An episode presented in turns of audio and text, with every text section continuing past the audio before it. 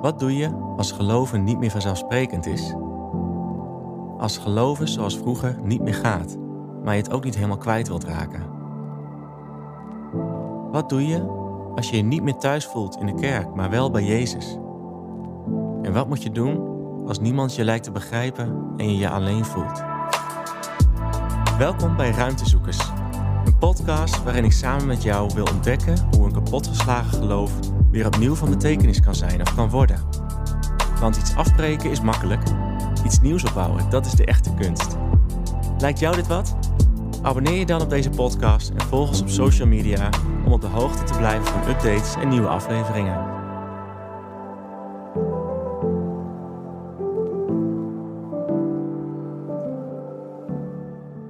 Hoi, leuk dat je weer luistert naar weer een aflevering van Ruimtezoekers.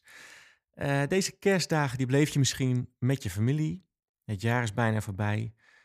Misschien kom je samen met ouders of je vrienden. Um, en die mensen kunnen ook andere meningen hebben dan jou over bepaalde dingen. Dat kan soms behoorlijk botsen.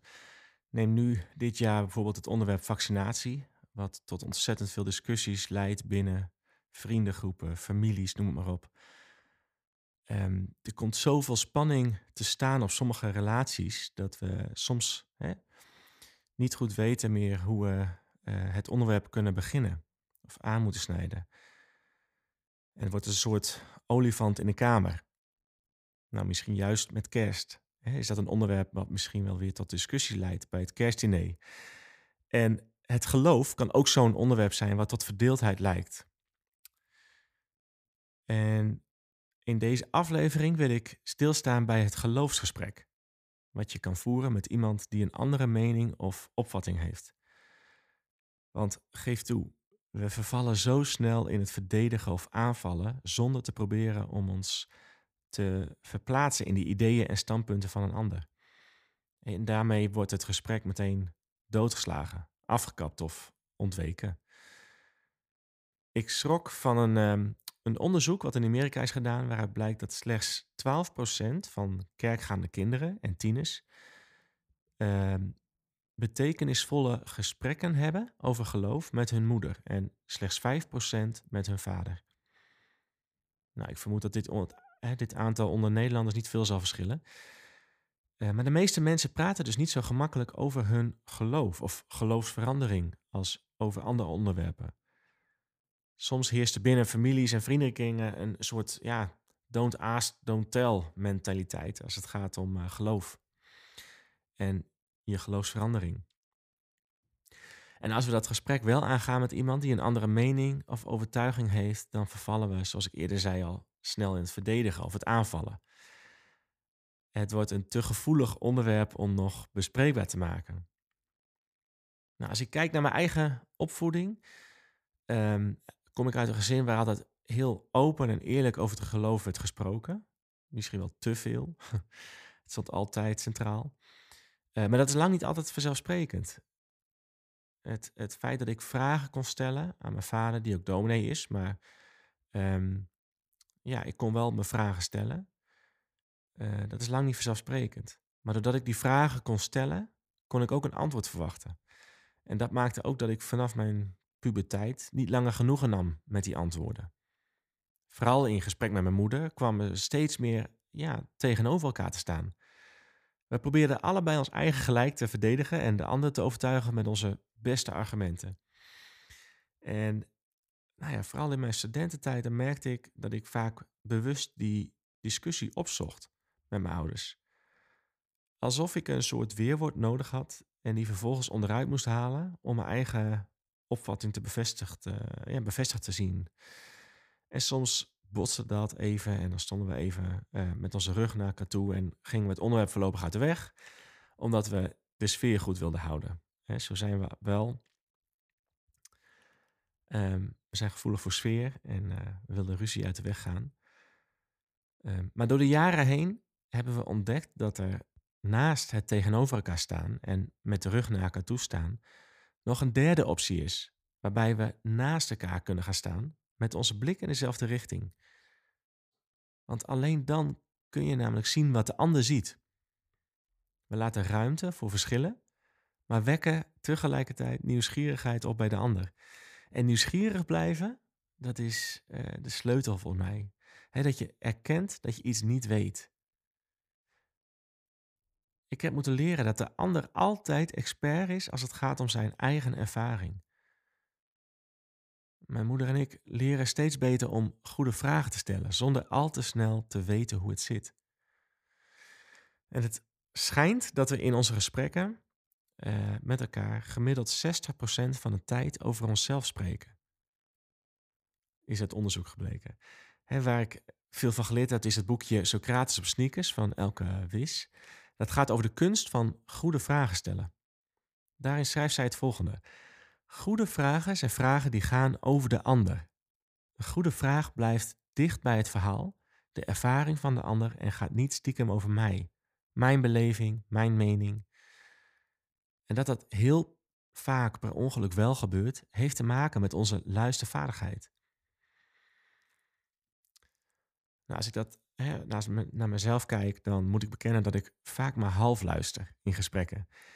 Ik denk al te snel aan mijn to-do-lijstje terwijl de ander praat. Ik denk aan wat ik zo meteen wil gaan zeggen. Of ik bedenk hoe ik mij zou gedragen in de situatie die de ander beschrijft.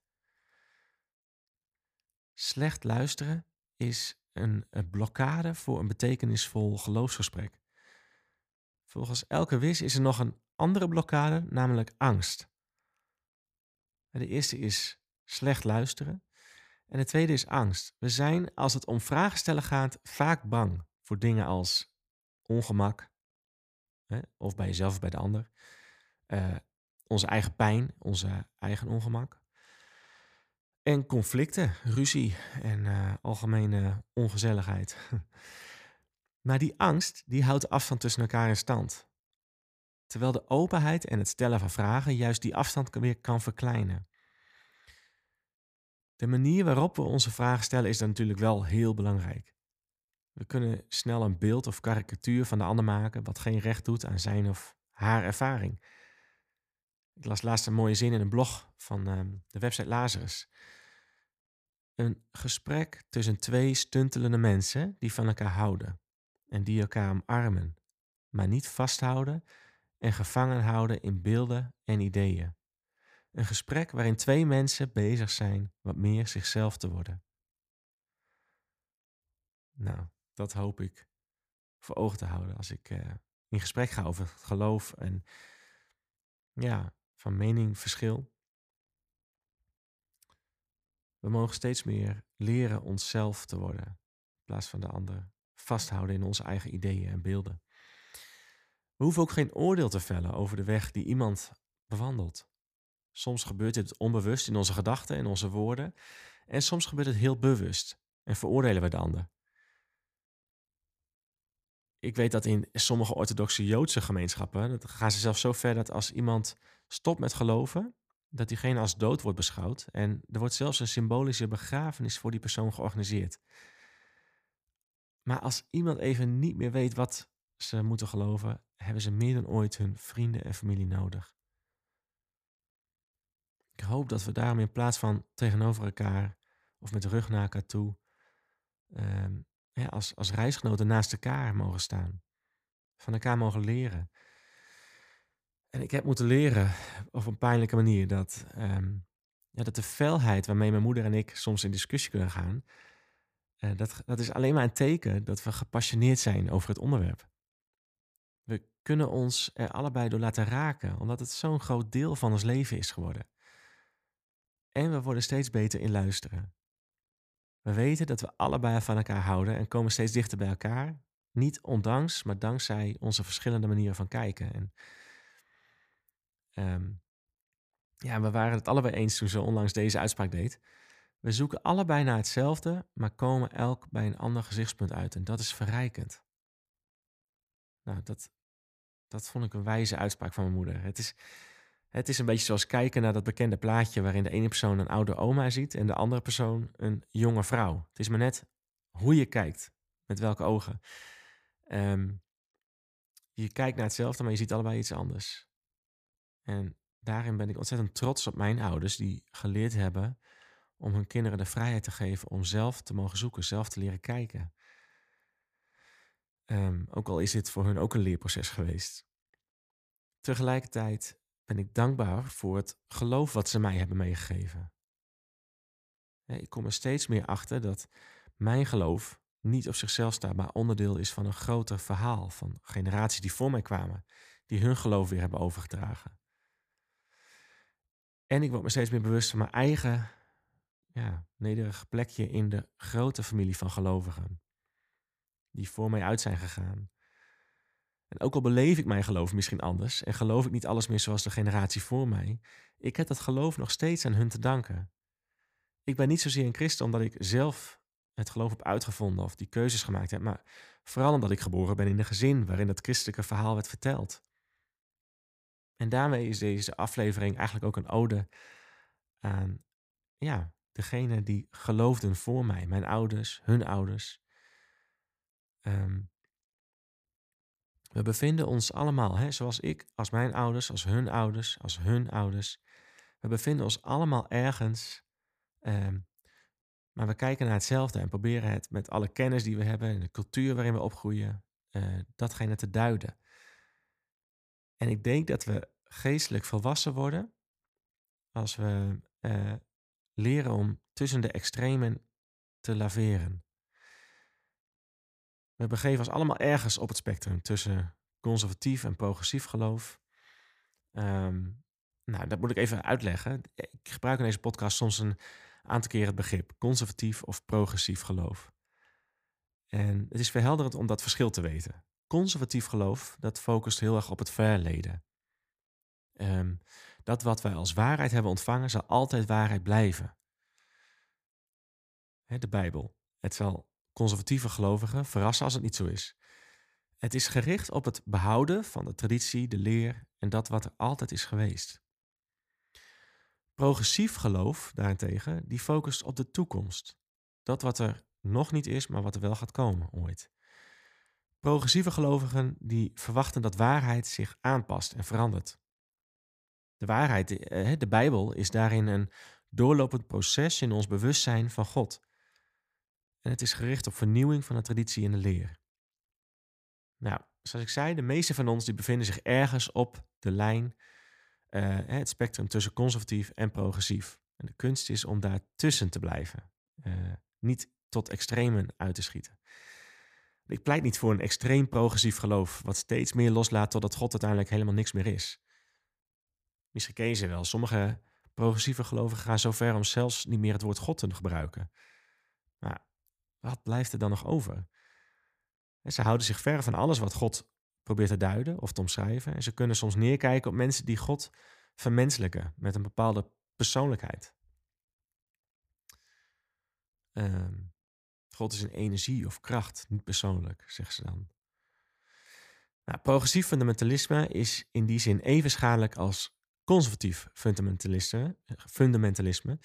Uh, Hè, ze willen alle heilige huisjes omverhalen, alle godsbeelden moeten ontmanteld worden en ze, worden, um, ze kunnen slechts nog spreken over wat God niet is.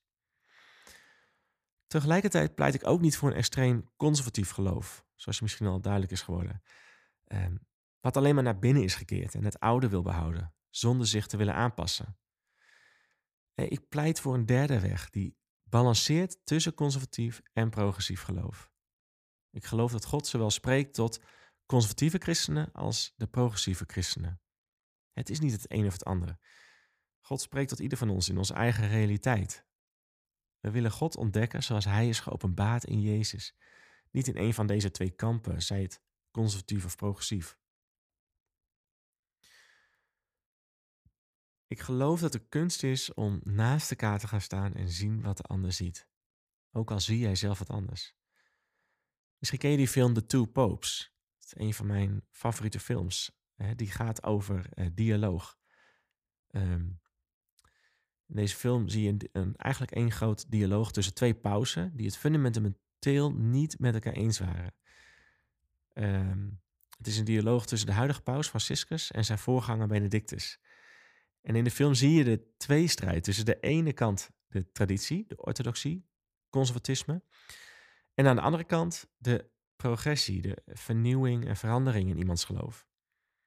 Dit hoor je zelfs terug in de soundtrack van de film. eh, waarin aan de ene kant een klassiek organist een duet speelt met een improviserende jazz-saxofonist. Twee verschillende werelden die bij elkaar komen en met elkaar in gesprek gaan. Het is een soort muzikaal dialoog waarin je de verschillen hoort, maar ook het samenspel. Hier even een kort fragmentje daarvan.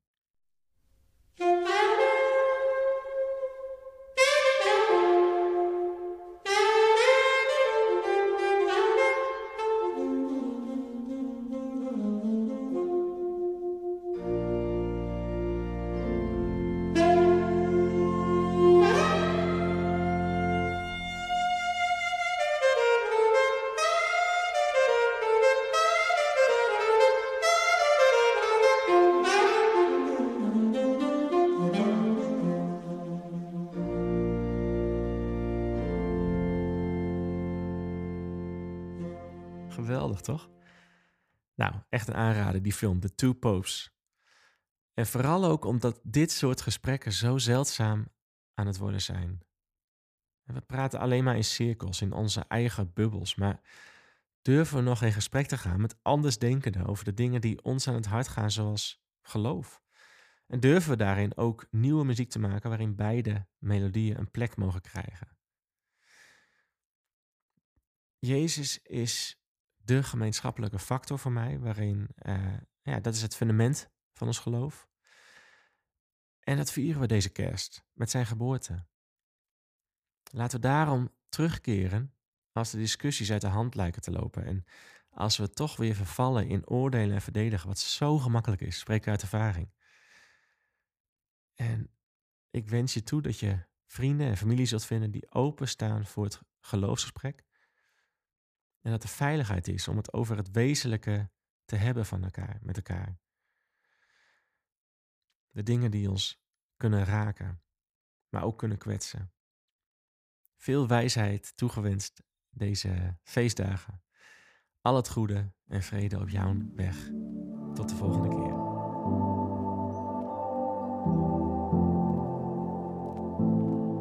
Wil je nou meer weten of in gesprek gaan over jouw eigen geloofsverandering? Ga naar www.ruimtezoekers.nl en stel mij je vragen of laat weten wat je van de podcast vond. Hopelijk tot de volgende keer.